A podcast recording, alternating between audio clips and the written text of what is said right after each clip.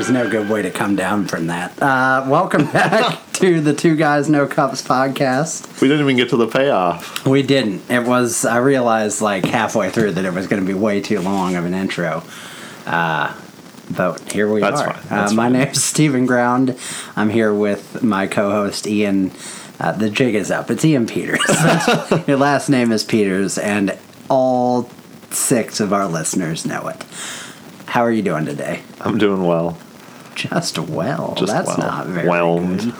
Uh, we're excited to be back to the podcast. We've been away for two weeks. Uh, I haven't done much in that two weeks, but Ian, why don't you tell us how you spent your weekend this past week? Uh, I went up to Chicago, not, Boo. not to do anything Blackhawks related. But, well, uh, kind of. well, uh, to attend Lollapalooza. And how was that? That was a lot of fun. I highly, highly recommend it. It's a lot of standing. Got to have that endurance of, st- of standing. Um, but it's a lot of fun. I mean, it's a full day if you get in when the when the day starts on. It's Thursday. Starts on Thursday. Goes through Sunday. When do they start concerts for the day? Uh, noon. So yeah, it's it's long days if you get there at the start, but it's it's a lot of fun. There's tons of food there, a lot of alcohol. Is there? Which is consumed, a lot of illegal drugs. People manage to get in without any trouble. Good, good. Which is fine. It's fun to watch from afar. Um, but yeah, it rained out on Thursday. Muse was supposed to play, and it was. Uh, Which is like a big part of the reason. Yeah, well, I, I, like. I saw Muse earlier this summer, so that's nice. Yeah, yeah. But yeah, if I hadn't, I'd probably be way more P O'd. But yeah, they got three songs in in the pouring rain, and that started the lightning, and they're like, well, you got to get out of here. So they threw everyone into the in Michigan Avenue. Much safer. Yeah. But uh, that was a lot of fun. The Killers played on Friday. I saw, we didn't go on Saturday because I was a first timer and didn't really think about if I wanted to go all four days, and Saturday felt a little weaker to me in terms of my interests. So Sunday saw Justice. They're kind of like Daft Punk minus the masks, and that's pretty much the same thing, really. They're French. They could actually they're be a French Punk duo that plays house music. So yeah, they're pretty much the same thing. That's cool. So yeah, it was a lot of fun. Um, what was the highlight for you? Uh, man. I don't know. I really liked seeing the Killers. Like, I know yeah. some people kind of will say, ah, you know, just kind of straightforward pop rock band, I guess. But they just put on a really good show, and I enjoyed it a lot. It went by really fast. Um, Hometown band of the Las Vegas Golden Knights. Yeah, that, so there you go. That's true. Yeah, I I think I'd love to go next year and just yeah go for the full four days and see see what it's like. Yeah, that'd be cool to go to. I'd have to keep an eye open for the lineup next year. It's not cheap. But oh no, it's not. But it's a really cool experience. one hundred twenty bucks a day for how much you see is, I don't know, it's pretty good. Yeah, and you were saying you were seeing a lot of hockey fans in general. And oh yeah, cool, that's like, right. merchandise. Oh yeah, the Blackhawks had really cool Lollapalooza hats. I have to admit, they looked really nice. They're kind of pastel colors. Mm-hmm. Uh, honestly, if it had been any other team, I think I would have got one, a Nashville one, anything. Um, I was, I was literally still, any I, like begging for something. I was seriously really Chicago Wolves crossover. That would have been great. I was really close to buying one. Yeah, I think if I had gone back, I might have just because they. I don't know if I'd ever wear it because that'd be kind of gross, yeah. but it would be kind of cool to have. Yeah, he sent me a picture of these, and I told you that yeah. I might have bought one, and we are both loyal Blackhawks haters, but it was like, a really Whoa. cool hat. So, yeah. Uh, I, yeah, we'll post a picture of that on our Instagram if we remember. But I saw a or bunch of jerseys. Twitter. Oh yeah, Instagram, no Instagram. I don't take pictures. At Two Guys No Cups on Twitter, by the way, all spelled out awesome. in letters, and then at Steven Ground and at Ian Peters. So that's cool. So yeah. you had a good weekend out there. No, it was a lot of fun. There were tons of hockey jerseys that were not Blackhawks jerseys. Yeah. Uh, not that in, there were a in bunch. The crowd. Yeah. A McDavid jersey, a Matthews and Marner Real jersey. Real original. Yeah. Matthews and Marner, were they like friends? Were they yeah, they were walking out? together. That's awesome. They were lovers. I kind of wanted to run over them and tap them on the shoulders like, can I just take a picture mm-hmm. with you in your jerseys? And I like thought it out in my head. like a couple times in a minute, and I was like, no, this will be weird. I feel like they'd be down with that. I, I guess know. They'd understand. But Mitch we, Marner's deep enough where you're like, yeah. well, you're really committed if you're wearing a Mitch we can, Marner jersey. We can talk about this another time, but I have a really poor history of uh, talking to people about sports merchandise they're wearing and them looking me in the eye and going, I have no idea what you're talking about. That's so true. I'm. You've had such a poor history with this that you've like turned me off of talking to people about the sports merchandise that they're wearing. I saw a guy recently in a really cool vintage uh, Maple Leafs hat, and I did make a comment, and he was normal, but I was like surprised that he was normal. so uh, yeah, so that's a cool weekend. It's cool to talk about some things outside of Something. hockey that are vaguely hockey related. That's very enjoyable. In the sense that there were pot smoking Alice Ovechkin fans oh, yeah. at Lollapalooza. Dude, rolling up so, a doobie in an Ovi jersey. And maybe Ovi is himself this summer. He got married, so, you know. Roll up.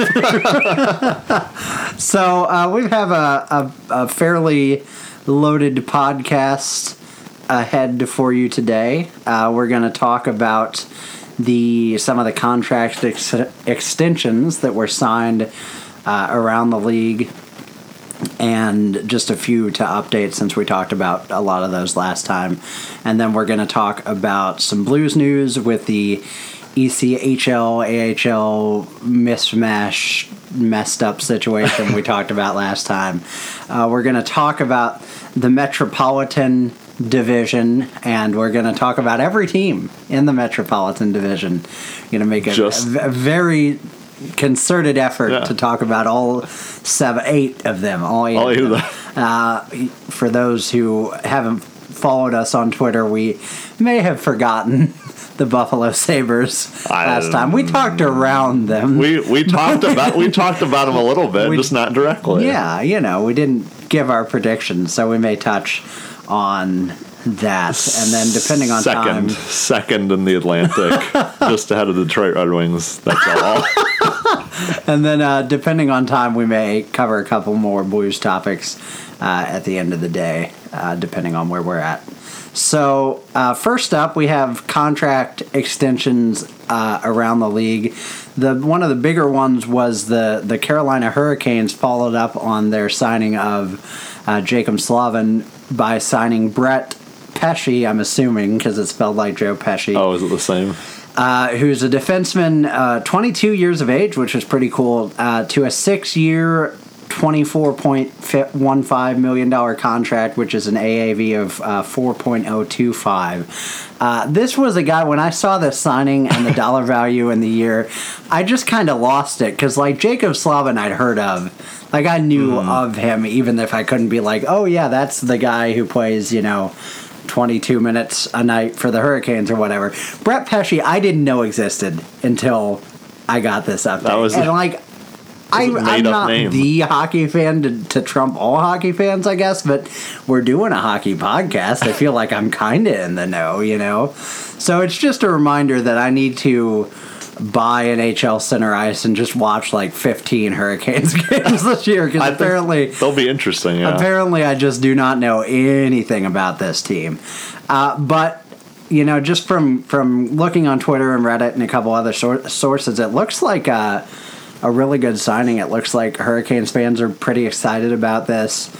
Uh, when you can sign a, a twenty-two-year-old player for four point oh two five million dollars for six years, you know, I mean, a defenseman, you're uh, admittedly, you're not signing him through his prime. He'll be a U F A at the end of that, but it's a pretty good deal, I feel like. Um, I think, yeah, as a second pairing defenseman, yeah. which is, I think, what he's supposed to be. Yeah. That's really good. He was a sixty-sixth overall pick in twenty thirteen, uh, which is high third round. Um, he is, I'm I'm thinking more of an, you know, kind of a two-way offensive defenseman sort of player. That's what I've read. Uh, really improved, just really has been improving throughout his career. Uh, I found a quote from him that I thought was pretty pretty indicative of his character that I liked, uh, talking to a, a Hurricanes beat reporter. This was on Twitter. He says, "We made the moves to be a playoff team for sure. Anything below that is an underachievement." So it's I think it's kind of cool to see a twenty-two-year-old kind of going like out to the fire. media and like saying,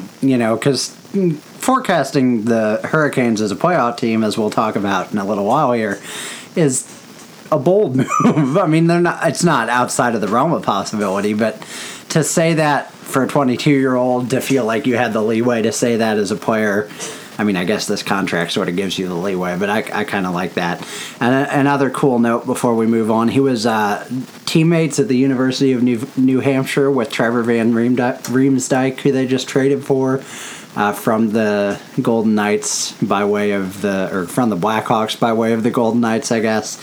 Uh, so, you know, fi- they figure to maybe be reunited on a line, possibly, and that'd be kind of cool. Play together. So if they had chemistry there, that'd be, you know, that'd be a really smart move by the Hurricanes. So this seems like a fine signing.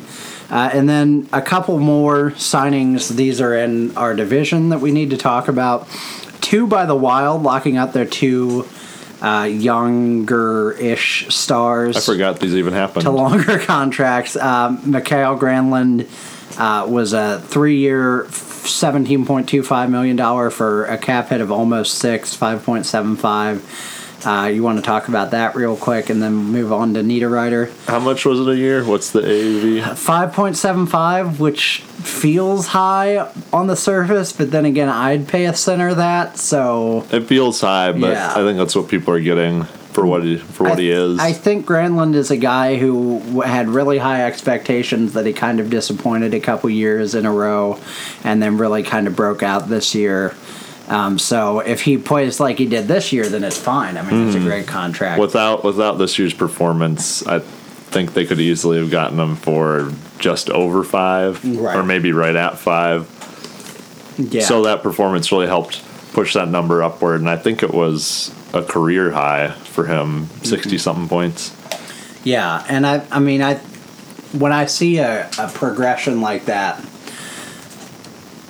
I'm always hesitant to sign a deal based on just the last year of a three-year. The last year, big season, know. yeah. Um, but that's how deals generally work. And he's a young player, so it's not like you think it's an anomaly. It's not like that Matt Bolesky thing mm-hmm. we talked about last year, you know. So it was, it's probably fine. Um, the even better deal, I think, uh, from my perspective, is they signed Nino Niederreiter, their young right wing, Uh, for five years at twenty-six point two five million dollars, which is a cap hit of five point two five million dollars. Uh, Niederreiter's twenty-four, not probably a whole year younger than Granlund. He's, he's younger than I thought he yeah. was. I thought he was, I don't know, three or four years older than that. twenty-six or seven, mm-hmm. probably, yeah. So this seems like a good deal. He's a pretty good scorer. He's kind of a Jaden Schwartz, sort of a, not your, he shouldn't be your top scorer, but he's a good secondary. He's a where, lot better than I thought. Yeah. I don't know where, where I placed him in my mind, but I guess I always saw him as a third-line player mm-hmm. at best, in all reality, and maybe someone that was overperforming. But his stats are pretty good.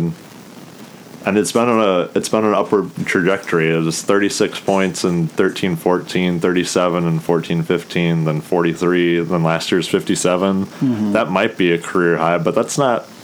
That's not terrible. And that's yeah. three seasons in a row of twenty-plus goals. Mm-hmm.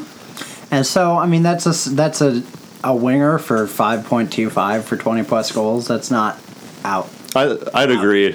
That assessment for, for is, him being know. very comparable to Schwartz is spot on. Yeah, and I, th- I mean, look, one one angle you can take is the Wild had a, a better than...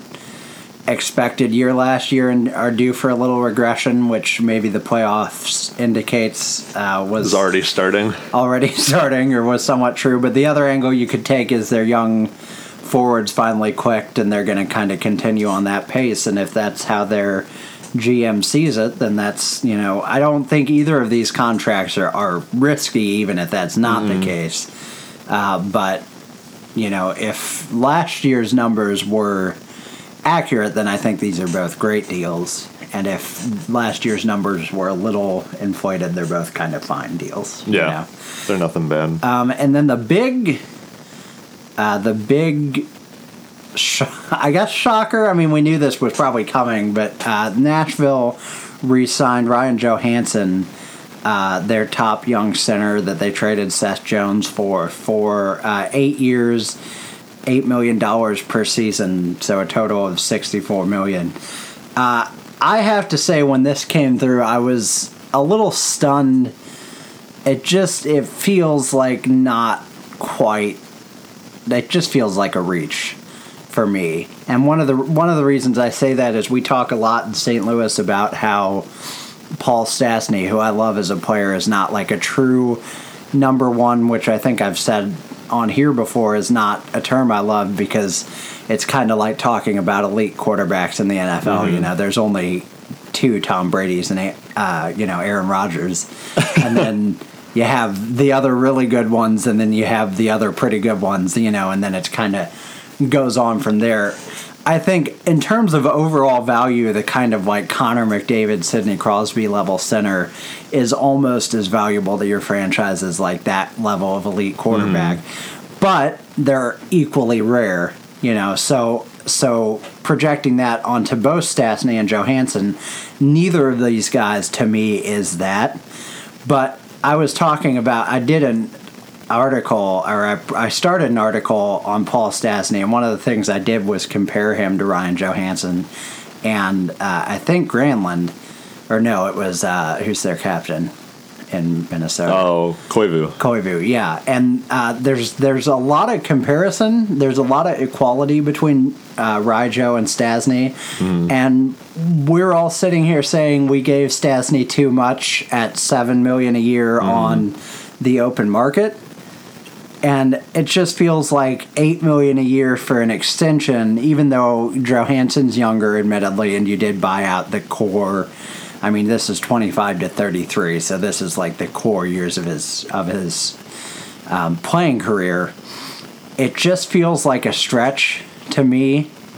And the other big thing is I feel like Uh, John Tavares just made his case for being a ten million dollars oh, center for sure. next year, you know.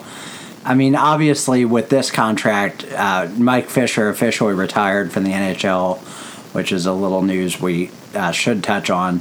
So both he and Carrie Underwood are gone from the N H L. So you assume that they go ahead and make Johansson their captain, probably? If he's... I don't even Maybe. know his character. You know, they also have all the defensemen. Um, but... I think in Columbus he was touted as being lazy and all that, but that's might just be because he was in Columbus yeah, and wanted out. Who wants which, to play in Columbus? Which is not all that cool, but I don't know who I don't know who the other picks are. Yeah, I mean, it's it's a situation where maybe this is what you have to pay him to sign him, and you can't lose him, especially after you gave up Seth Jones to get him. Mm-hmm. But it just I don't know, it just doesn't sit right with me when I'm looking at the numbers on the screen. Even now when I've had some time to adjust. We we talked about with Connor McDavid's contract how that's Connor McDavid's contract, and as much as it's huge, it shouldn't really affect the market, except maybe for guys like Matthews and Eichel. Mm-hmm. But I, I think it might have, though. Yeah. Yeah, why I was gonna. I was gonna ask. Kind if, of blabbed about this. Why don't you kind of? No, I was gonna ask if you thought maybe the McDavid contract bumps us up slightly, but at the same time, maybe it doesn't. Maybe he's still getting eight, regardless of what yeah. McDavid signs for. Eight does feel like a lot to me for what he brings. He's their first line center. Like you said, it's a lot of like the Stastny type thing. Is he a first line center throughout the league? Probably a little bit more than Stastny, yeah. but not to the level of being absolutely elite. Right. I, w- I do want to say, when I say there are comparables between him and Stastny, I would I love Paul Stastny, and I would still take Ryan Johansen mm-hmm. first. I think he's younger. I mean, he's definitely younger. That's just a fact. But I, I think he's probably a little better player. But he's had injury problems somewhat. I think, if, if memory is served correctly, uh, looking at his stats from last year, and he just played sixty-one games total in that year he got traded. And then last year he he had sixty points, which just doesn't strike me. Yeah, sixty-one. And that's, you know, the year before that he had sixty-one. So if sixty is about his threshold, that doesn't strike me as eight million dollars money for, you know, forty of those being forty plus of those, almost fifty of those last year being assists. I don't know. It just it just feels it feels like a stretch to me. I don't know how else to say it. Seven um, seven to me feels like what he should have got. Yeah, but they're, I guess they're not going to sign him for that. Was he a U, was he U F A? No, he was an R F A. He was an R F A. Year. I don't even know if he was an R F A. I think this was an extension. Um. So I don't know if it takes, I'll look I, up whether it takes effect this year or next year. I guess you could think of some of it being the fact that they're buying chunks of his U F A time. Yeah. I see I see why they did it, but as a fan, like you were saying, I just sit there and go, eh, I'd like to spend that million, million and a half maybe somewhere else. Yeah, I will be, as much as Ryan Johansen will be a thorn for the Blues going forward, I will be happy to see this contract every time they're talking about signing, you know, a Ryan Ellis or a, mm-hmm. um, well, I guess they had Arvidsson. That's one of the things, is that kind of strange contract for Arvidsson gives them a little more leeway long term if they really believe True. in him, you know, but they're going to have to give Forsberg a big extension, I would think, at some point, unless that's already off the books. Um, but in any case, this will be the kind of contract that you have to work everyone else's contract around. True. Which should probably be true for your top center. But if I look at Nashville, their top stars are on defense with Subban and Ellis, and then Pekka Rinne, and then Philip Forsberg, and then Ryan Johansen. I'd agree. And to pay, you know, your fourth or fifth biggest star eight million dollars a year seems like a stretch. Philip Forsberg is signed through twenty twenty-two, when he will only be twenty-six. Disgusting. Wow. So, uh, we have that to look forward to. So yeah, that that's enough rambling about the Johansen contract. Just kind of interesting to see where what that does, especially to the market for Tavares and Stastny. I hate to say it, who are both free agents next year. Uh, it'll be interesting to see what contracts those guys get. Uh, moving on, the Blues have one small signing. They signed Nate Prosser, formerly of the Wild, to a two-way deal. Uh, looks like he's going to be our kind of seventh defenseman, Chris Butler. I was going to say, he's our new Chris Butler. Even though and we, we, we have Chris, Chris Butler. Butler. uh, obviously, some familiarity with Mike Yeo, having played in Minnesota, I think. He also played for us during our camp last year, oh, I believe. He? Okay, yeah. And then ended up going back to the Wild who yeah. signed him. And this is fine. I mean, it's, you know, you're paying him league minimum, I'm sure, or what, something close to I've that. I've read I've read he's fine, which is a, a rave review for a seventh yeah. defenseman. It's I'm sure it's one of those, you know, there's fifty of these guys available. I'm sure it's just Mike Yeo saying, hey, I like this guy. Mm. Let's bring him in. You know, from your seventh defenseman, you want just want a guy who can step in on back-to-backs or injuries and just not look terrible. So if he can do that, if he can replace, you know, Carl Gunnarsson or whoever and just not look terrible, fine. That'll that'll That's work. That's more you know? more competition in camp too. Yeah. Which is always kind of nice. Yeah. So uh, so that's all really that the Blues have done in the past few weeks, I think, since we last talked. There hasn't been a lot of The news. Doldrums. Yeah, this is summer for hockey fans.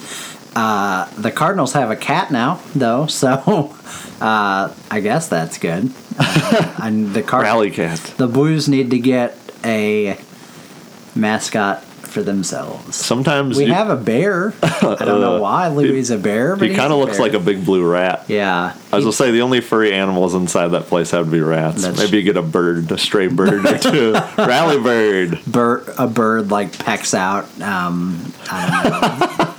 Patrick Kane's eye on a breakaway or something. I'd be dead. Oh, please, that, please. Uh, for for anyone who doesn't know what we're talking about, the cat, uh, the cat, the Cardinals last night uh, with Yadier Molina at the plate. Uh, he pointed to the outfield with his bat, and people thought he was maybe calling a shot because uh, the bases were loaded. But there was a cat uh, skittering through the outfield who got all the way to the wall when he was picked up by a helpless uh, groundskeeper who was viciously assaulted by said cat as he was carrying him off the field to shreds. And Molina immediately hit a grand slam on the very next pitch. So this cat has been lovingly referred to as Rally Cat, and it's a cool story. We'll see if it lasts for the Cardinals. But this is not a Cardinals podcast, so we will move on to talk about following up kind of on our, our five-minute major from last time uh, with a little bit of the of the minor league picture for the Blues is sort of coming into focus.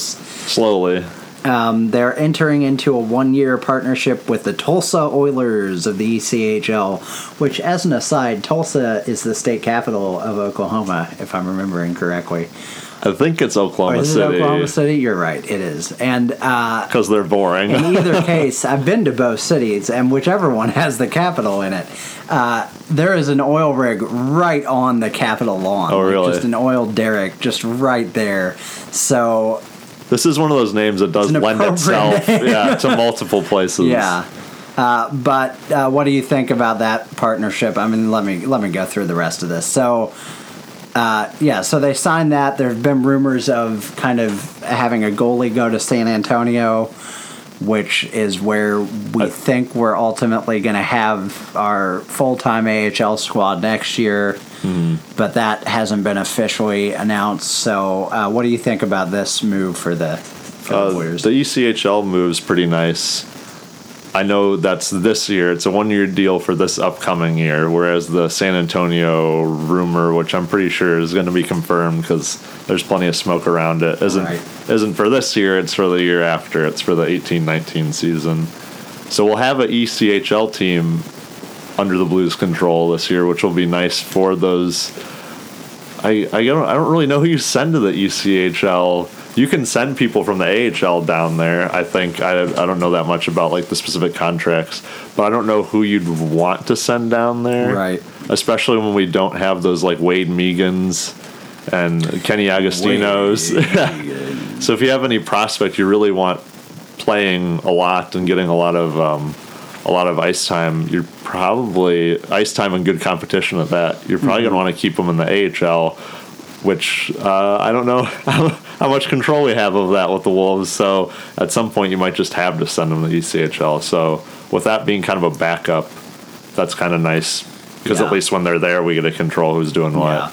But I do like the San Antonio um, angle for the H- A- AHL.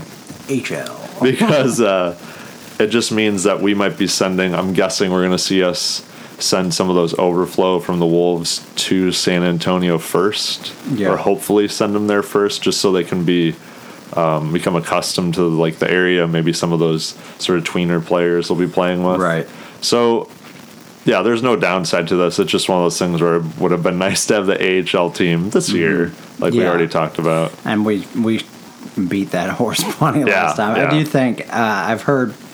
Pretty, and I think we mentioned this last time, pretty substantial rumors that probably Ville Husso, uh, one of our goalie prospects, will be starting in San Antonio this year, uh, and kind of Avalanche slash San Antonio fans being really excited because that's... They have no goalie. He might not be as trash.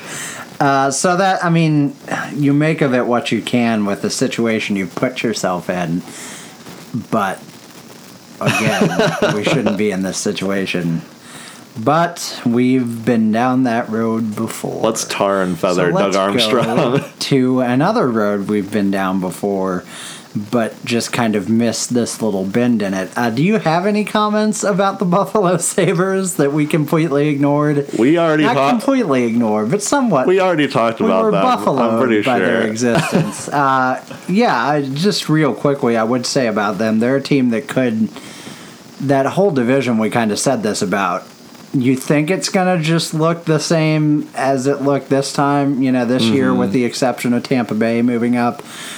But it could look majorly different theoretically, you know, just because of any, you know, I mean, we've seen before uh, Montreal is a Carey Price injury away from complete mm-hmm. non-existence. And, you know, the Bruins, I think, could slide down sort of thing. So I do think the Sabres are not a team to just kind of ride off and laugh at. Uh, the only team you can really do that with in that division is the Red Wings, which Aha. is just fun to say. uh, but... Uh, yeah, I mean, there's not a lot to say about the they, the losers in the Connor McDavid sweepstakes. Uh, oh, those poor, poor you, fans. You tank for McDavid and you get Eichel, and that's great, but yeah, no one's McDavid. yeah. They'll be okay. I think maybe a wild card spot for them would be, they'd be over the moon with, I'm sure. Right. They... that whole team in general seemed not very happy last year. I know no one's really happy when you miss the playoffs, but sometimes teams expect to, or they know in their heads they won't make it. So when they're out, they go, they say all you're canned, like, you know, we really wanted to be here, but we have to try harder and stuff. But I really do feel like Buffalo, a good chunk of their players, especially Ryan O'Reilly, just did not enjoy not making the playoffs or stinking this year. Mm-hmm. Part of me thinks they'll be better without um, Bausma as their coach. Yeah. I never, I don't think he has ever been a great coach. Mm-hmm. Even when he won the cup with the Penguins, he just kind of inherited a good team. Yeah. So I think I think it was Phil Housley. Who, mm-hmm. Yeah, I think he's his yeah. replacement. So I think I don't know that much about his coaching style, but I'm I'm tend to think he'll do better. Yeah, I think. Uh, yeah, I think they're a team that has. You look at their roster; they have some good talent. They don't have a goaltender. Rasmus Ristolainen. Yeah, he's he's a pretty good defenseman. They have Ryan O'Reilly, who's a great center. They have Jack Eichel, who's an even better center. They have Kyle Okposo, who's something. You know, who'd they, they trade? Who'd they trade? Uh, they traded like Ennis and somebody to the Wild to get Pominville back. Oh, did they just now? Mm-hmm. Okay, so that's a good... Foligno, the other Foligno. Okay, Marcus Foligno. Yeah. We're going to hear the phrase, little guy with gumption, a whole lot this year. Oh, yeah. Uh, but, yeah, I mean, they have some talent, but can that talent string together a real run remains to be seen. So now we have covered our bases there, and there are eight teams in the Metropolitan Division, so if we do not talk about eight teams... Uh, let shame fall upon our heads. So last year, uh, what a surprise, the Washington Capitals won this division with a whopping one hundred eighteen points, which made them the President's Trophy winners. The Metropolitan. Uh, yes. Did I say something? Did I say oh, Atlantic? Or no. Was, okay. I just don't think it was state. Okay. My apologies. So uh, they had a goal differential of plus eighty-one, which is just bonkers. Um, Yikes. Pittsburgh was uh, in second in the division, which I doubt they care much about in hindsight, uh, with one hundred eleven points.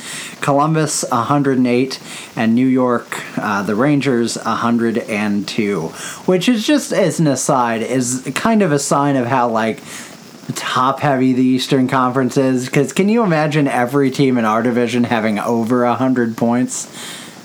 To end the season, like no. well over, several of them well over one hundred points. one hundred eighteen. Yeah. It's just, I mean, that's just a team that's just beating on the beating up on the other teams in their division all the time.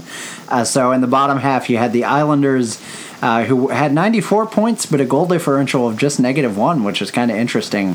Um, a lot of close games, probably, or they did a lot better, equal, equaling out blowouts and each way. They did a lot better the second half of the season. Yeah, the Philadelphia Flyers uh, heavily disappointed, I think, at eighty-eight points. Uh, and the Carolina Hurricanes kind of surprised and almost surged for a while with eighty-seven, and the New Jersey Devils just stunk with seventy points. Um, so we'll we'll go through in, in alphabetical order this time, and we'll remember that the New Jersey Devils falls between the Columbus Blue Jackets and the New York Islanders. They do exist. Um, but, uh, yeah, so starting with Carolina, uh, the Hurricanes, we talked about uh, Pesce returning, well, not returning necessarily, but being extended.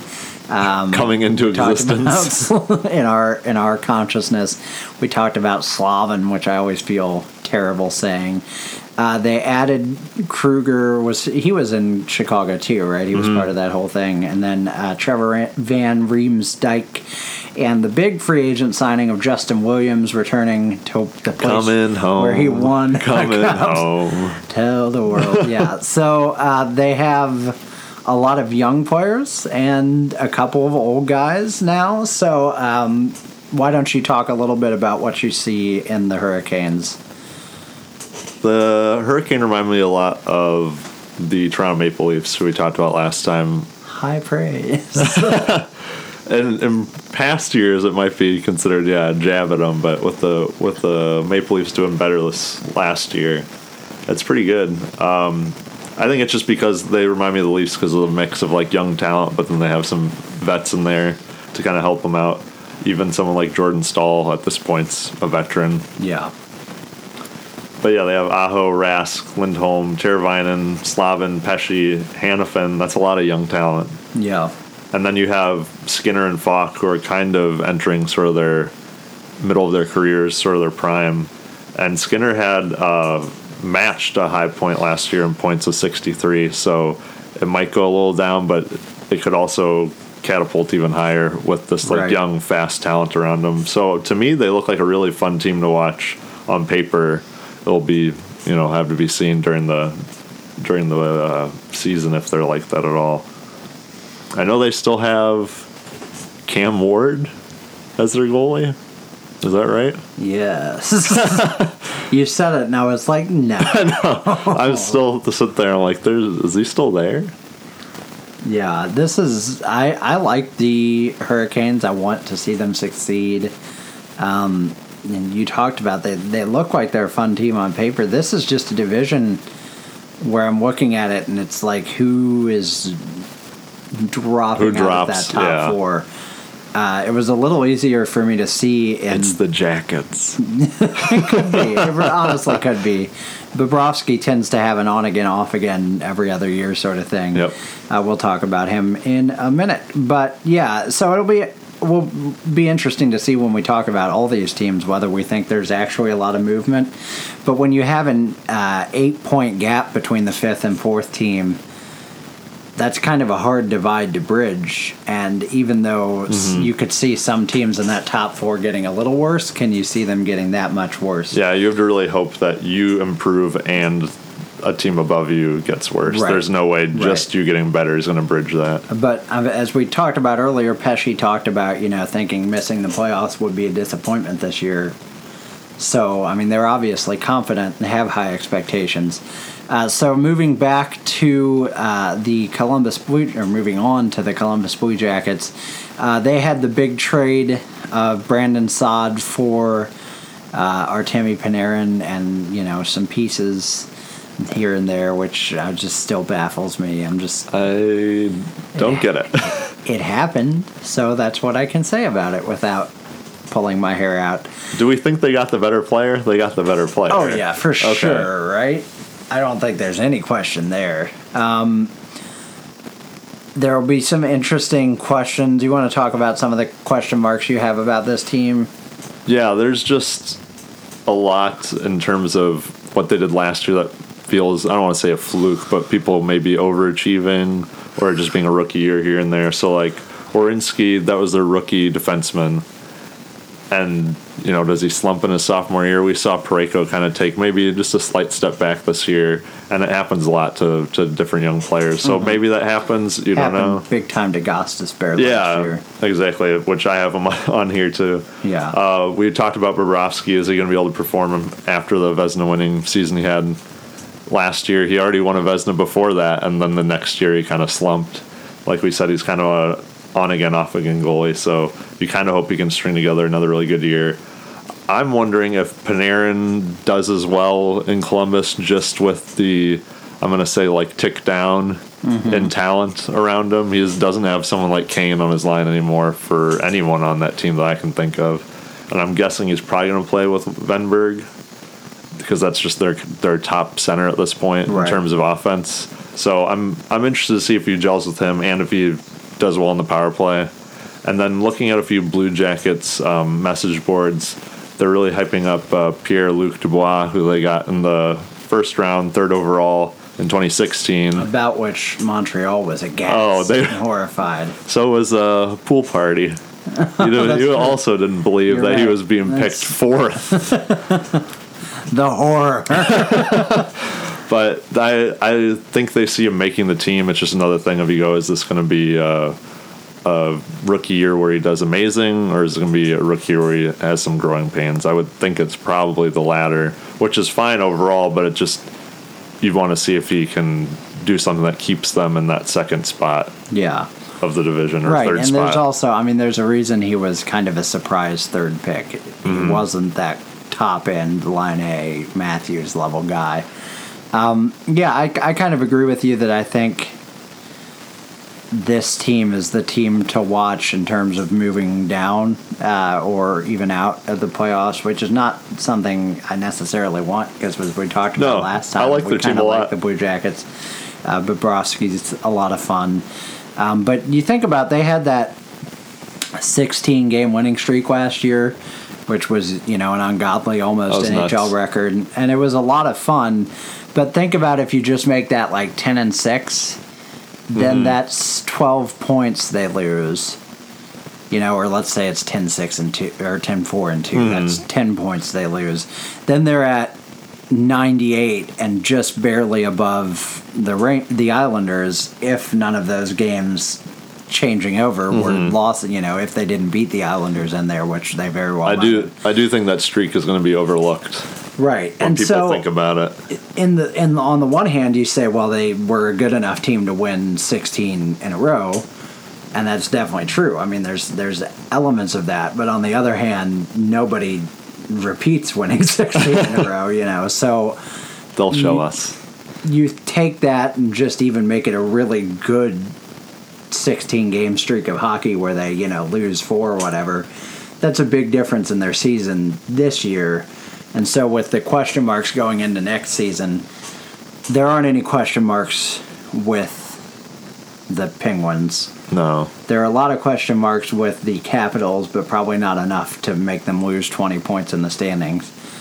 So you're looking at the, the Jackets as the possible team to, you know, kind of move there. Um, moving on to, unless, did you have anything more about the... No, just that, yeah, they just have a lot of little weak spots that yeah. I think could have occurred during the season. Yeah. Moving on to the dumpster of the Metropolitan Aww. Division and America. Sorry, New Jersey. We we love you. I'm, they're uh, used to that. Uh, I'm sure they are. Uh, but that doesn't mean we have to pile on. They have the Col- the Colgate Tower over there that's shaped with a toothpaste See, tube. So I've never even heard of that uh, in my life. Yeah. So anyway, uh, they obviously had the Uh, first overall pick in the draft this year, which they stole from the rightfully deserving Colorado Avalanche. Uh, picked uh, Nico Hischier. Is it Nico or Nino? It's Nico. No, it's I guess. Nico, but the more bigger question is that Hischier or Hischier or Hersher Hershey. Hershey. I'll call him Nino Hershey. Uh, so they they had that addition, which you would assume a first overall pick's going to play this year. I mean, for sure he will. Yep. They're not good enough to put him elsewhere.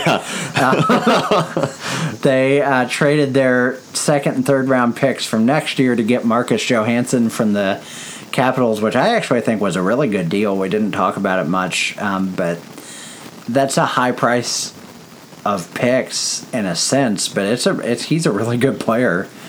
You know, and, and the Capitals are probably looking ahead and smartly thinking, we're going to have to retool this a little bit when we trade Ovechkin and move on from Holtby, uh, which we're not saying they are doing that, but they will do that. And so uh, uh, Johansson had fifty-eight points last year, played all eighty-two. Uh, they signed, That's a really good trade. Yeah. I like it a lot. I like that one big time. They signed uh, Brian Boyle. Blech. um, Boyle. They, they have Pavel Zacha coming back. So a lot of uh, another team where it's a lot of young players. They had uh, they added Taylor Hall last year in that ridiculous trade that I still think is totally lopsided. Even if Adam Larson's fine. Um, yeah, there are a lot of things you can say. What would you add to this? Kind of stolen some of your notes. But no, no, you're fine. That's. I think the team's going to play better this year. I hope they do. I kind of have a soft spot for the Devils. I feel like I have a lot of those for Eastern Conference teams because we don't see them as much.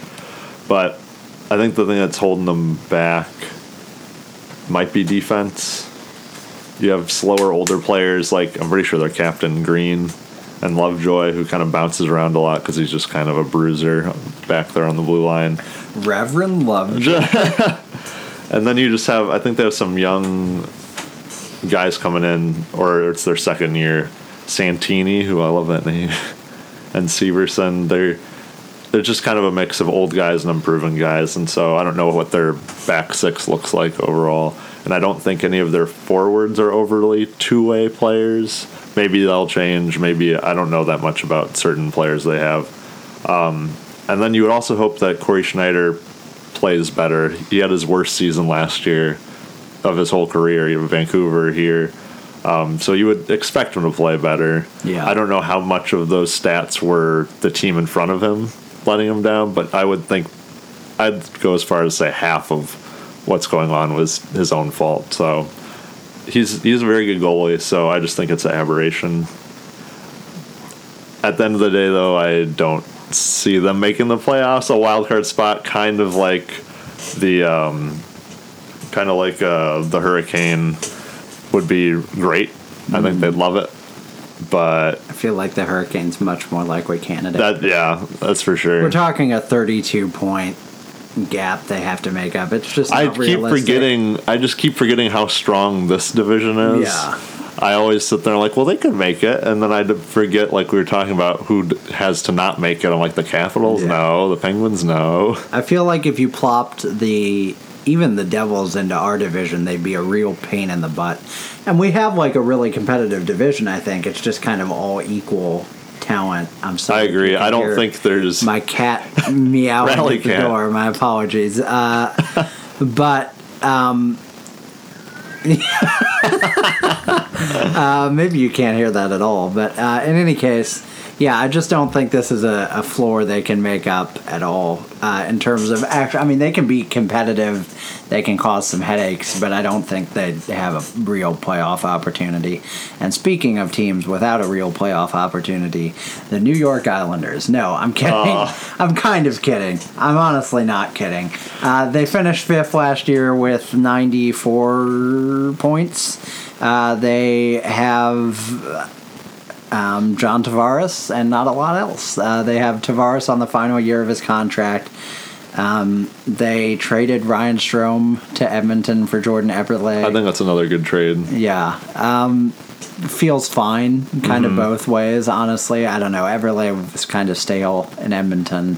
Yeah. You know, it, it's kind of one of those classic sort of change of scenery trades where each side maybe gets a player that could do with a fresh coat of paint, you know. Mm-hmm. Uh, but, yeah, I think it's a fine trade. Eberle's, Eberle's a good player. I don't think they got fleeced by any means.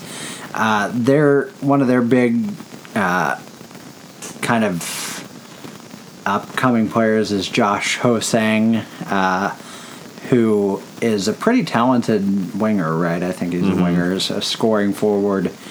Um, but the controversy last year was that he picked number sixty-six, which is Mario Lemieux's number. Oh, how dare he. But he never played for the Islanders, so so who cares? Yeah. But anyways, that's all I ever remember about him. They didn't retire that everywhere. No. Like they did. He's, yeah, he, should be, he should be good for them. He's a highly touted prospect. What are they going to do? What are the poor kids who were born in nineteen ninety-nine, which is probably this last year's crop of players, going to do for jersey numbers? They got to hope for double zeros. uh, so, Ho-Sang is probably going to make an impact, but how big of an impact will it be when he's given a full season? Mm-hmm. Um, and they don't have a goalie. At no. all. They, they played three of them last year, and Halak was one of them, and I love Halak, but it was just a weird mess back there. And Thomas Greiss is their starter, or they uh, has played the most, that just, and that's just not a that's that not a feels starter. Gross. That feels so gross. No, not a pun on it at all. It's just like I look at that and I think, really, this is what you're going. Last year with? was his career high with fifty-one games. And before the before that season, it was in the forties. But before that, the most was nineteen. It's, yeah. yeah, he's a backup they're trying to peddle as a starter. Um, man, the Islanders feel to me like a team that is just not. I have it written. I have it written here that I think they could kind of place anywhere aside from like first in the division. But the more we talk about it, the more I'm like, this team kind of feels like maybe it's the one that sinks lower. Like maybe this is the one that the Hurricane finish above. Not that that catapults them into the playoffs. Yeah. But this is the one that might finish maybe last. Yeah. I I see them more likely to finish last then make, let's say, the first wildcard spot. Yeah. Yeah. I would say I would say if you're asking me which is more likely, last or third, I would say last. Yeah. Maybe not last or fourth, but I would say last is more likely than third. And then the I mean the big question is, John Tavares is You gotta leave. on the last year of his contract. I see a lot of people saying there's no way he he he leaves, but I to me there's no way he stays. That's how I feel. They Why? Are, they're a mess of a franchise. They can't figure out their own stadium situation. Yeah, are they gonna be they're there? Still in the next paying Rick years? DiPietro, which I mean, just kind of a, a knife in the back. That's not anyone. I hope that's not anyone currently in the organization's fault. But like. I just don't, like, I, how could you, as as a player as talented as, as John Tavares is, with as much money as he could make, he's definitely, like, no way is he signing an extension before he hits the market. No. At the very least, you've got a Stamkos situation. And then if you're the Islanders, you've got to look at that and say, do we want a Stamkos situation where we realize he's probably not staying? Or do we want to? Would you trade him at the trade deadline? Trade him at the deadline. I man, I that's totally a ransom. Would. Yeah, that's like, a ransom you're gonna get. Look, okay, let's talk about the Blues just because we know the Blues best. Mm. If John Tavares is made available at the deadline, like what do we honestly give up for him? Because Ooh, I, I would probably give up a first round pick. I'm just spitballing. Which we don't here. have. oh, we don't have a first. Yeah. Uh, A first round hypothetical, pick, let's say yeah, yeah, second. yeah. I'm just. I would probably give up. Uh, I, want, I don't even I know what they say, want. I almost said Joel Evanson, but then I remembered he he was a rental. I would give up Dunn though, in a, as a rental, and then I'd give up like a Barbashev or something. Like I would, I would not be offended at all if they gave up that.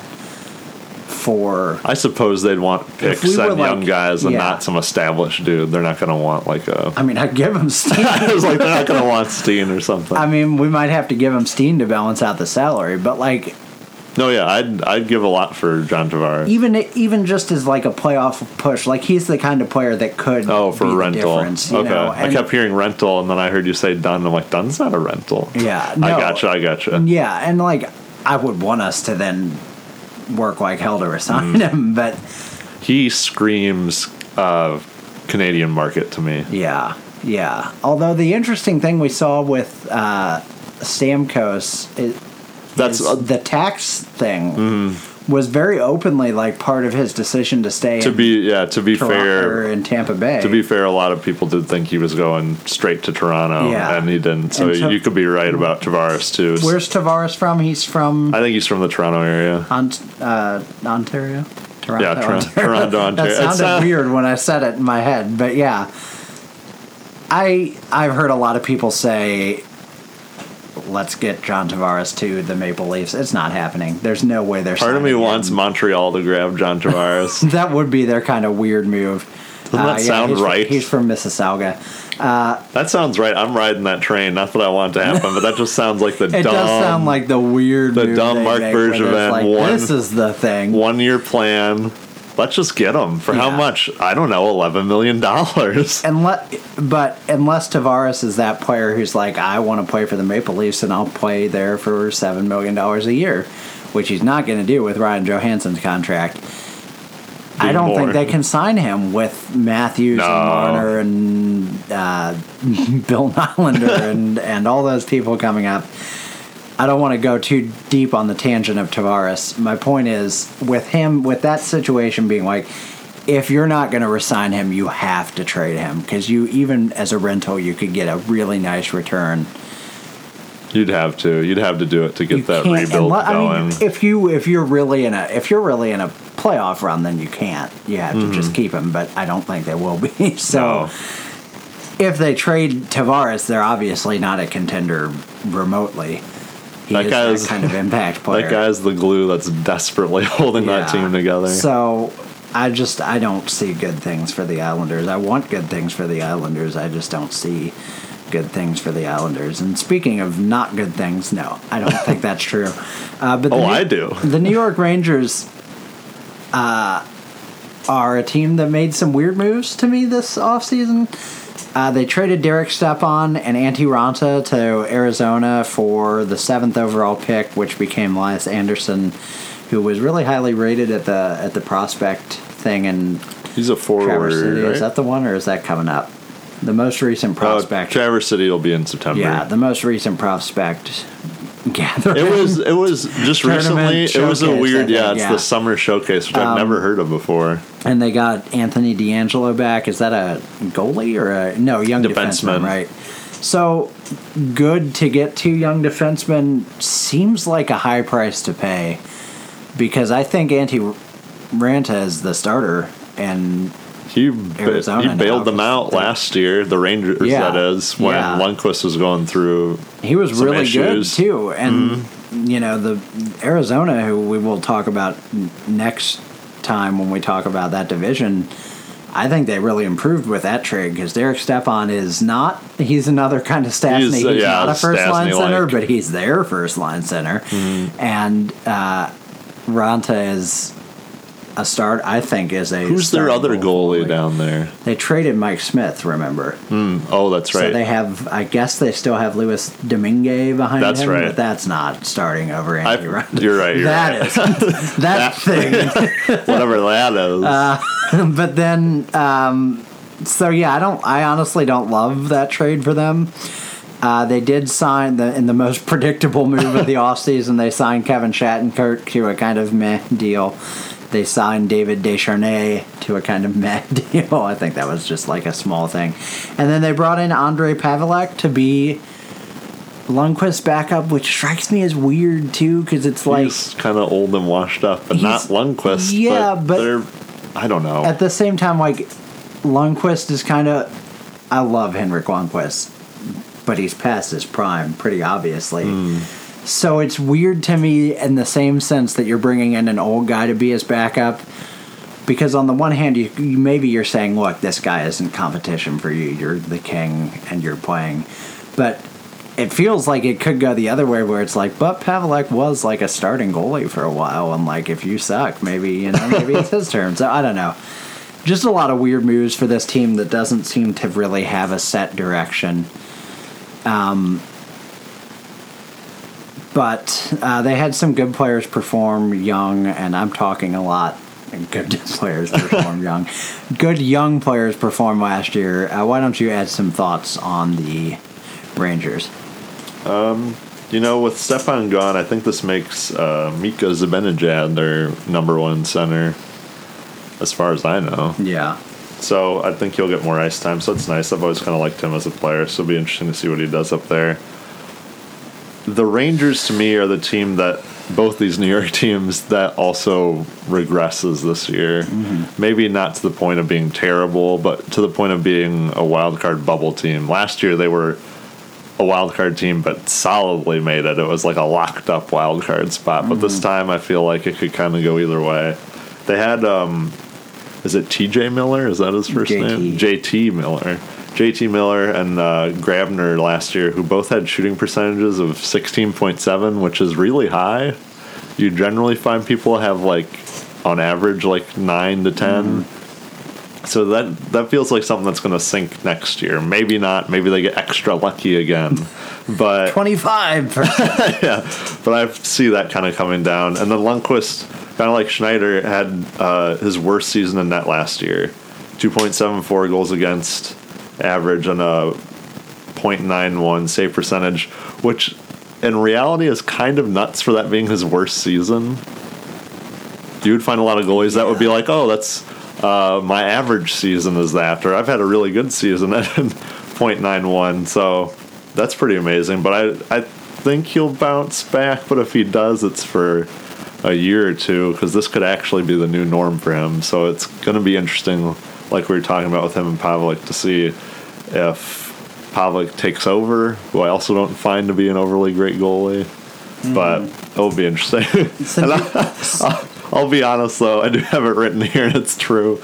Uh, the Rangers kind of bore me as a team. I don't know why. I watch them play, and maybe it's because they're in, like, the biggest city. or something. Mm. They just kind of feel like a manufactured team. Yeah. Like, we have Henrik Lundqvist. Like, who else do you have? They have many other people. Yeah. I was just thinking that, too, because I was talking about, you know, they're kind of, like, directionless. And I, I look at this team, and I'm like, what is their identity? And they don't have one. They're just the New York Rangers. That, I'm telling you, that's yeah. their identity. But you see them, like, go out and sign Kevin Shattenkirk, and that's fine because he's from New York or whatever, but what's he doing for that team? What is his purpose on that team? Last like, year, their problem... He's not moving... I, I'm the, and I don't even say this as, like, anything against Kevin Shattenkirk. Mm. He is not moving the needle at all on that team. I don't think from so. From one oh two, from where they were last year, he's not making them one ten. He's not putting them in President's Trophy discussion. And it just seems like that's kind of all the moves they make. Like, maybe maybe they were really in love with Anderson, the seventh pick that they got. Maybe they're really in love with uh, D'Angelo, who they got. But I don't feel like that. I just feel like that kind of shifts their focus to, you know, defense, because I think Stepan is a huge loss for them.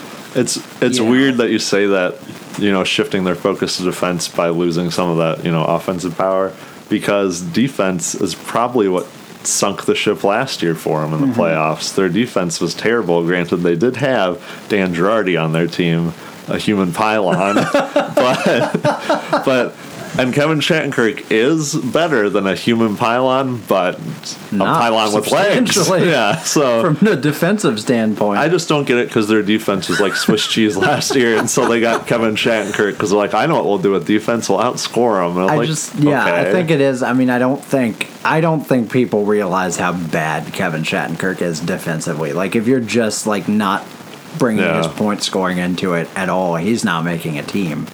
It's easy to Almost, miss in the regular know, season because you just see him on that the might power be a play. Harsh, but yeah, he's. But just, during the playoffs, when everyone's forechecking, I mean, I was, I saw a tweet or something sometime last year where it was like, Kevin Shattenkirk is good for a completely embarrassing giveaway a game, and it's pretty accurate. Like, it's, and I'm not trying to rag on the guy because he left. I was never in love with him when he was here, really, but like. He's a very good player if you need that power play specialist. I just don't feel like... That's what they needed. That's what they needed. I just feel like it was kind of lazy. Well, he's from New York. He wants to come back. I guess we'll do this. And it's like, fine, you did it. But... Do people no, from New York not, care? No, there's no way. The, I, I still do kind of wonder if New York City people are like, this guy's from upstate. Why does he's he He's from Connecticut. Yeah, he's not. Oh, yeah, he's not even from the state. He's just kind of a Rangers fan. Uh, real quick, before we move on, I wanted to mention this interesting factoid that my friend Jordan, the Avs fan, who's now been mentioned on like three Thrice. consecutive podcasts, so he's the first official sponsor of the Two Guys No Cups podcast. Uh, he he pointed something out to me that I just thought was kind of baffling. He texted me with a random hockey fact a week or so ago, and he said, of the top, since we talked about Lundqvist save percentage, of the top twenty-six goalies in N H L history uh, in terms of save percentage, twenty-two are active N H L players. Really? Which is just like, it's absurd when you think about it. And he went on to say that Martin Brodeur is thirty-first on that list, and Patrick Waugh is thirty-ninth. So this is just a total shift in Holy the game cow. in the last fifteen years, because you look at those two guys, and they're, I mean, indisputably two of the top five or yeah. so greatest goalies of all time. But they're not even in the top thirty of save percentage. It's just, I don't know what to make about that, and we didn't prepare notes or anything on it. You just said something that reminded me. But it's just interesting to think about. Hockey's always shifting. Sen- certainly Henrik Lundqvist is one of those twenty-two active players, I would assume. Uh, so moving on to the Philadelphia Flyers, this is my adopted Eastern Conference team, and they're embarrassing the hell out of me. Uh, they stole the second overall pick in the draft lottery this year, and if as if that wasn't enough, they then stole the guy that was the presumptive number one pick all the way, like, up until the couple weeks before the draft, uh, getting Nolan Patrick out of the Brandon Wheat Kings, which I'll never forget. I'll be the Pierre Maguire of knowing that one fact. Um, so he's, you know, you expect him to play because he's a second overall pick, and because... that they need depth, but... He plays center, and I've already read today a very Blues-like thing that they're probably going to start him at the wing. Of course they will. Uh, I feel like there's a lot of corollaries between those two teams, including that they've both employed uh, Yuri Laterra, embarrassingly. Uh, so they signed Brian Elliott, which uh, I think that's a good sign. Is better than Steve Mason, I guess, and maybe better than Michael Neuvert. I don't know. I thought Michael Neuvert was better than he was. I yeah. guess last season he wasn't great, but the year before he played pretty yeah, well. Yeah, we talked at length about it last time or recently, where mm. this is this this is perfect for Elliott. He can now be the number two, kind of, that becomes the number that one, fights definitely, for it. But isn't the number one, so he can be good. Um, that's just how seems to be how his brain works, and I, I love Brian Elliott, so good for him. Um, does this team have what it takes to make the playoffs this upcoming year? With Giroux and Voracek and Simmons, three of the top, I don't know, twenty-five or so forwards in hockey, top fifty for sure. Yeah. Um, but then what? What do they have after that? Ian, enlighten me, because I, I want a little hope for this Philadelphia Flyers team I adopted for two simple reasons. They wore orange, and when I was a kid, any team that wore orange was like cool in my book. And they had Danny Briere, who was one of my favorite. I do like Danny Briere, up just because he was so fast. So that's actually why. At least I know with this team. But anyway, do do we have any hope for them making up the Uh, fourteen-point gap with the Rangers from that, last year? That's a solid nah. nah. Nah. Then you mentioned those three forwards, uh, Giroux and Voracek and Simmons, and it's just such a steep drop-off. Three people after that. Yeah. Last, I, I mean, honestly, before the trade, I would have said Braden Shen was their fourth, probably best yeah. forward, but no, he's not so. there. Because he's here. You have Hooray. Sean Couturier, who I want to say broke forty points once, but he he does play like second, third line minutes, and he's a good two-way player, so he's not bad. It's just that he is now technically in points-wise like their fourth best forward, and when you're sitting at like thirty-eight on the regular, that's not that great. Yeah, uh, Gostisbehere has to come back to his rookie season performance for this team to mm. have a chance. I don't want to put too much pressure on one guy, but that's just realistic. How much of an impact is Nolan Patrick going to make? I mean, that's huge. For them to get that player mm-hmm. when they finished, you know, just outside of a playoff spot, probably would have been a playoff team in the uh, West with the same. They were close. They got the close for a little while there. Um,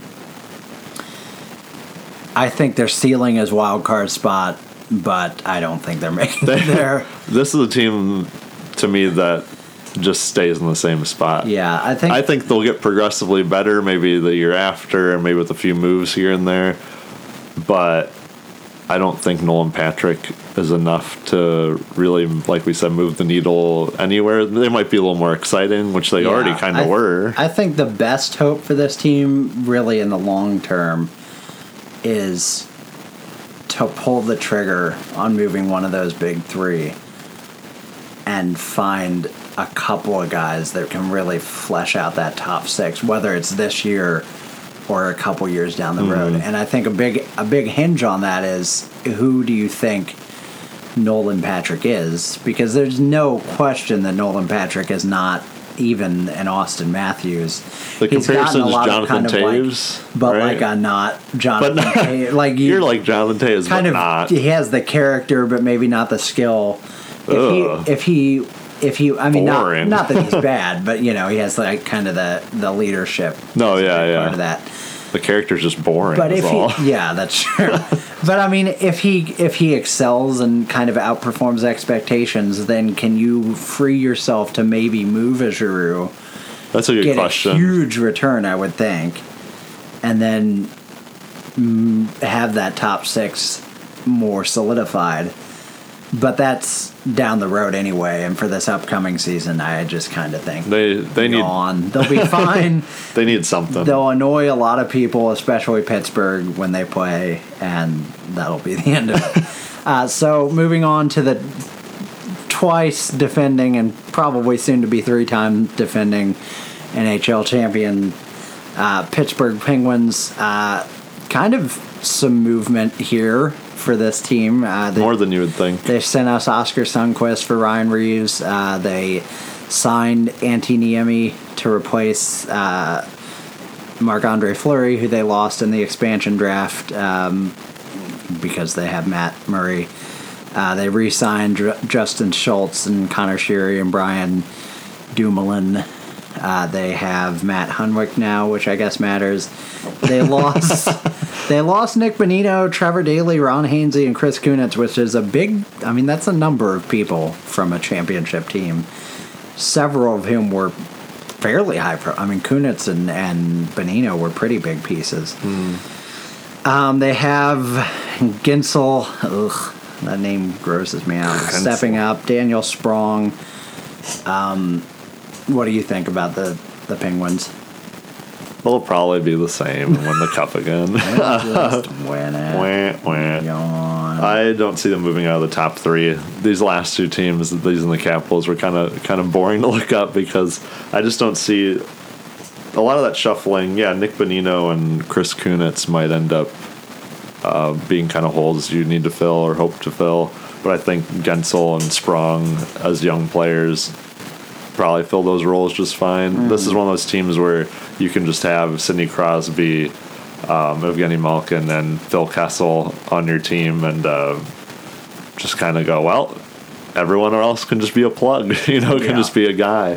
Uh, that's kind of the Connor Sheary role where I'm sure he's fine, but I'm sure he's just fine on other teams, whereas here he's like, ooh, he's pretty good. Yeah. So, which is what Benina's going to be in Nashville, fingers crossed. Yeah.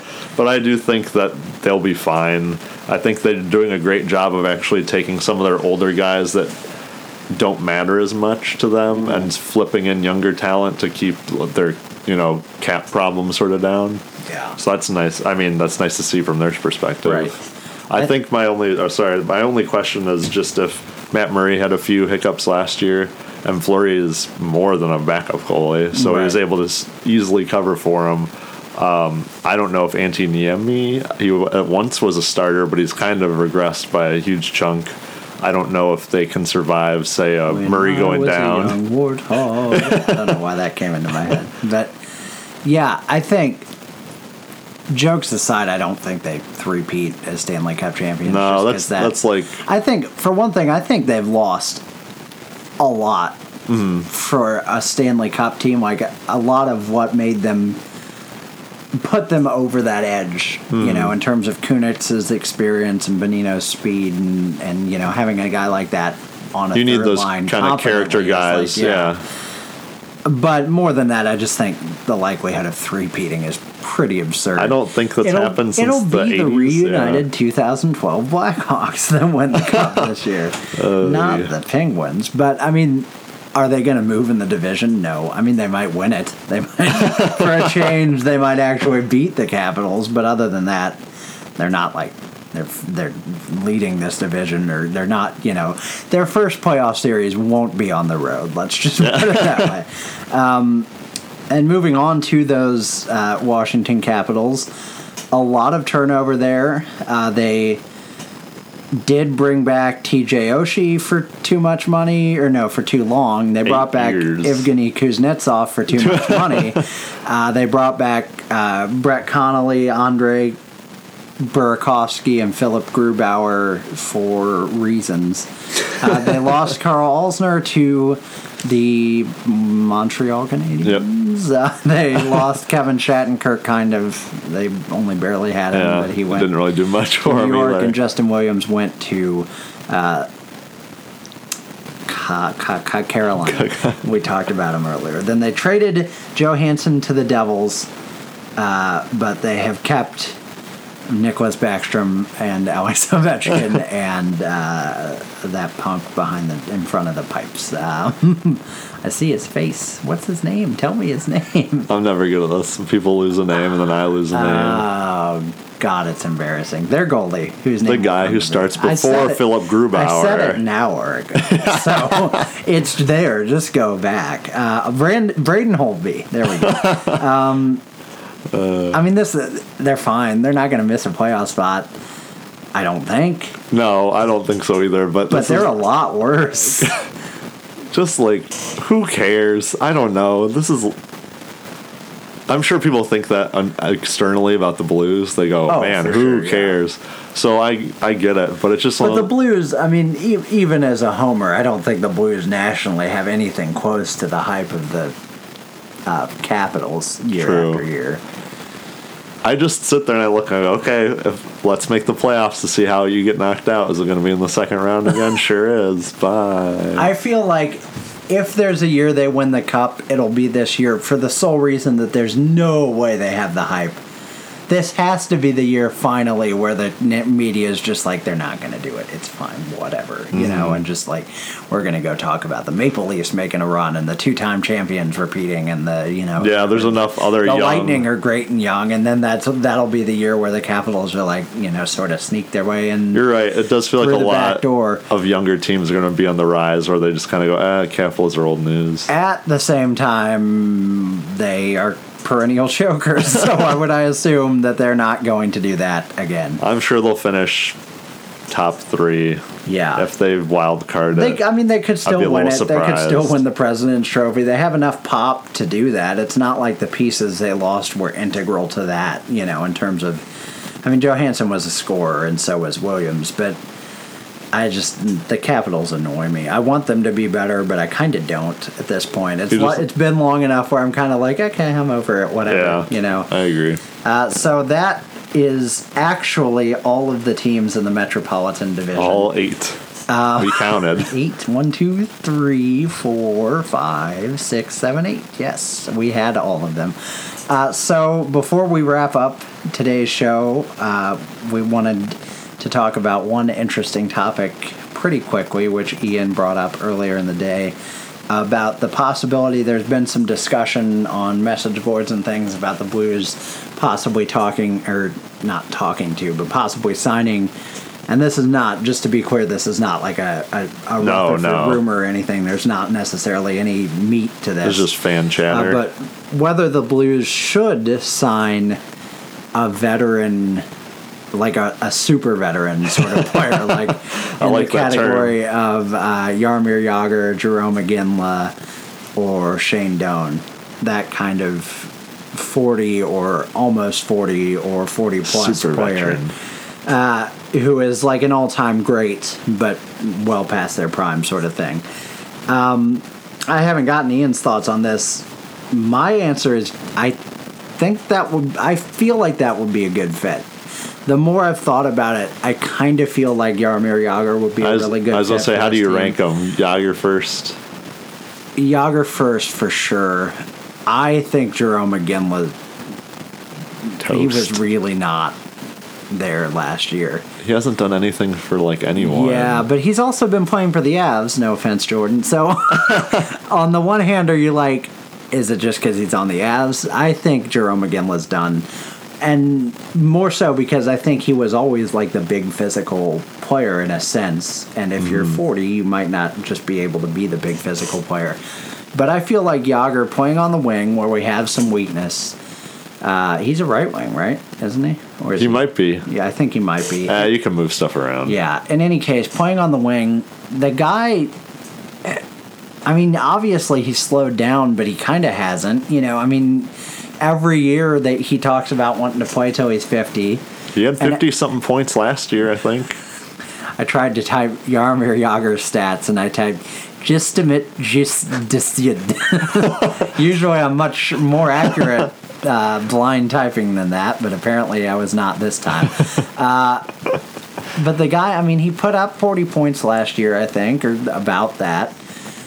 Granted, playing in Florida, but, you know, every year it's kind of the joke of, like, well, Jagr's coming back again. Let's watch this guy sort of, you know, whatever, underperform. But every year he keeps kind of, okay, so it was only thirty last year, but it was thirty-nine the year before that. It was thirty the year before that. It was thirty the year before that. And it was forty-three the year before that. So, and those are all, I think, yes, all of those are over the age of forty.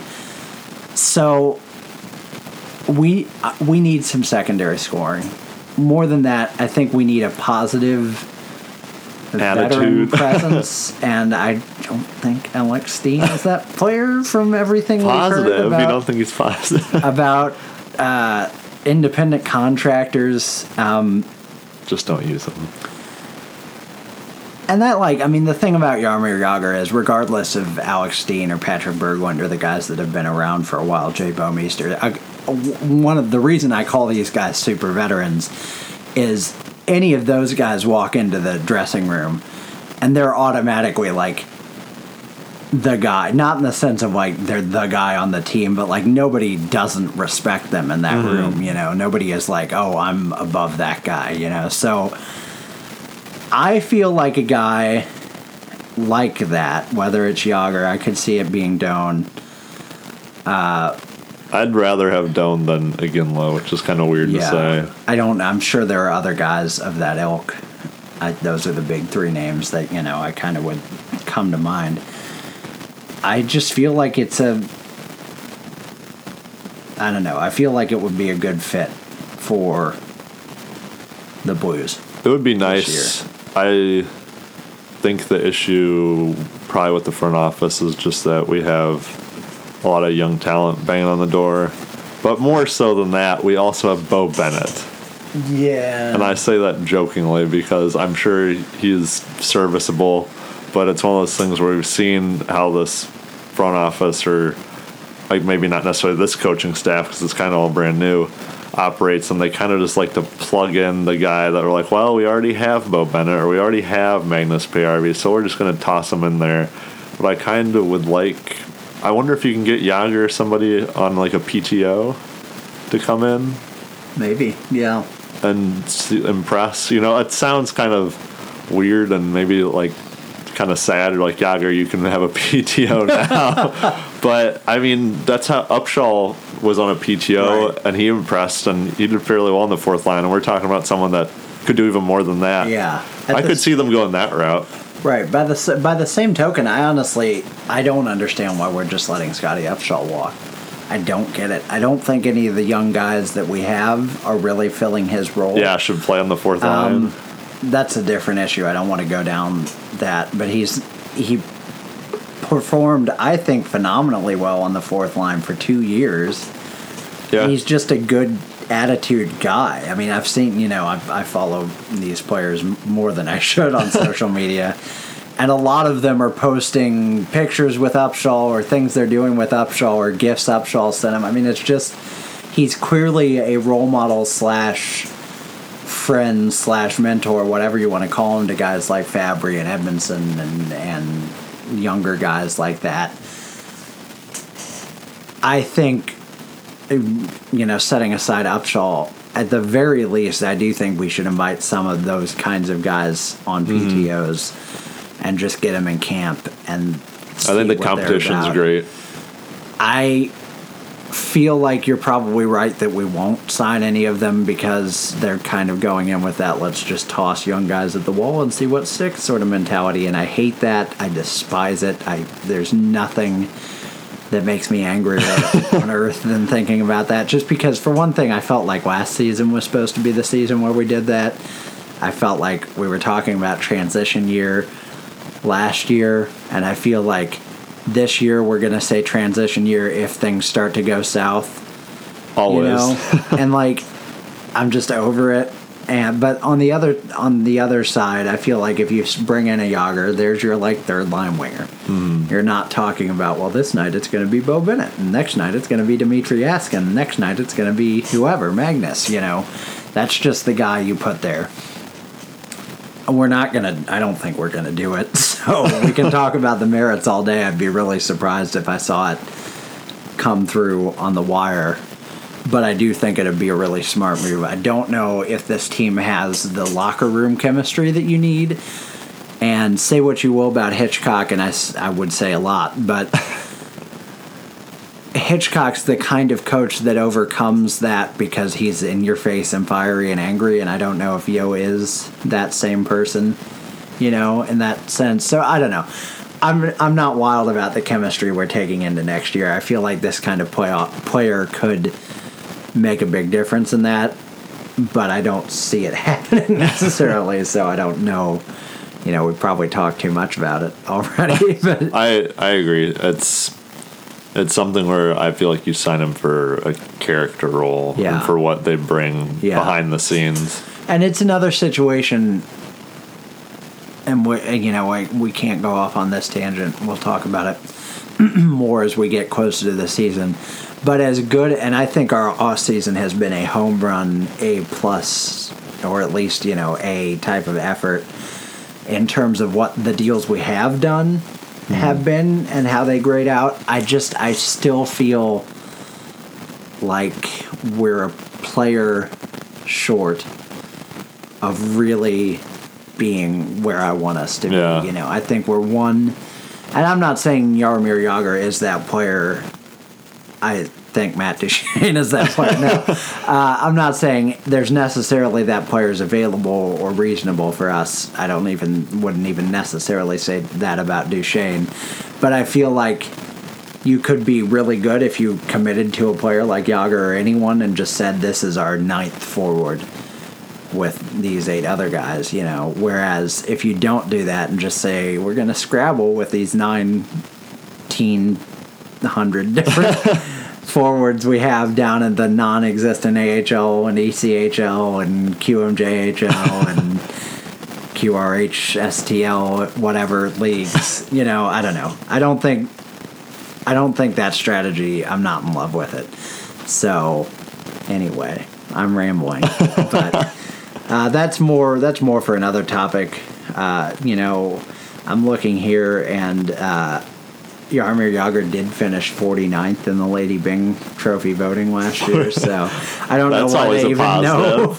I guess he just got a vote or two. So those things you can pick, like what you vote him for. Like you can vote someone for second and things like that. Oh, can you? Yeah. Okay. So I always wonder, some did someone guy, vote some forty-ninth like, for him?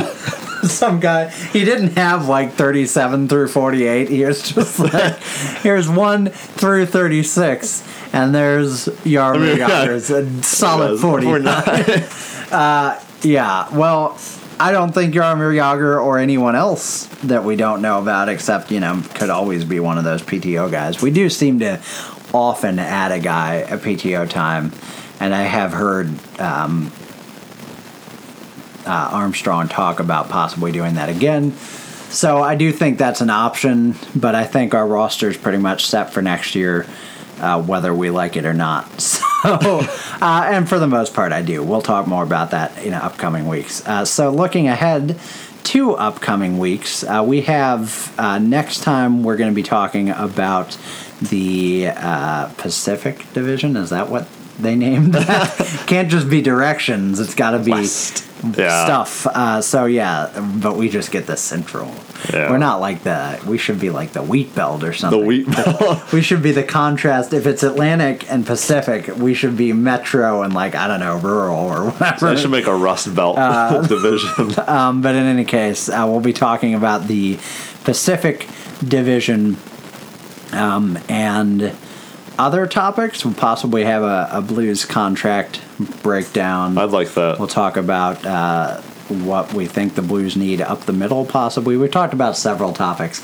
It's the doldrums of summer, so it could be anything. We got maybe, a couple. Maybe the Blues will provide us with some massive news to spark our intrigue uh, when we get back. Don't hold your breath, folks. Two weeks, but it won't happen. This is the time of year where hockey reporters are just gone. They're just I'm not just, even. I'm just. Uh, I just want hockey to start, so there's like things. I do too. I, I listen to this fantasy football podcast. Uh, pretty regularly, and football started like f- gross fake preseason yeah. football started last week on like Thursday, and the start of the next podcast was just like exuberant because it was like it's back, and I feel like we're gonna be there. We'll do that. We'll find a good song. Yeah, for sure. Uh, if you didn't like Ride of the Valkyries, the reason we have it is because it's available. uh, so we'll find something else next week. Uh, but until then. Uh, this has been the Two Guys No Cups podcast. I'm really bad at signing off shows, so see you later. Hasta la vista.